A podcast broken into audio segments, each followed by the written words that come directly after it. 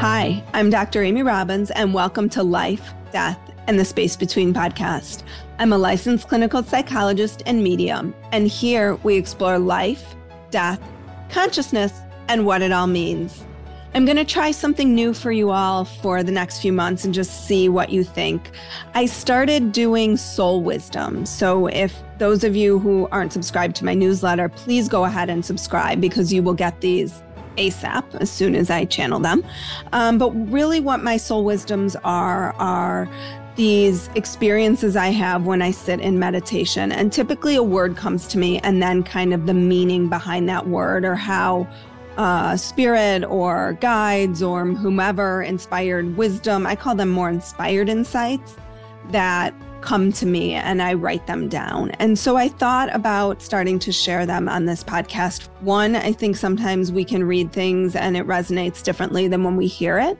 And two, just thought it would be fun to go back and revisit these. So here is my first soul wisdom. This was one that is from way, way back when. So probably two years ago. So this is probably early twenty twenty. Truth. In these times, truth is something being questioned. The question of truth is never something we find looking outside of ourselves. Truth is only something you find when you look within. When seeking truth, follow your heart, not your mind. Follow your body, not your mind. These two parts, your heart and your body, will always lead you to the truth, to your truth. It can sometimes be difficult to hear your truth because it can run against what your mind is telling you to think. You know better, but thinking isn't part of this. Thinking gets in the way. Truth is always within you. To find this truth, you must be still. You must listen. You must quiet yourself long enough to hear. It is not outside. It is not noise. It is inner wisdom, inner guidance, inner knowing.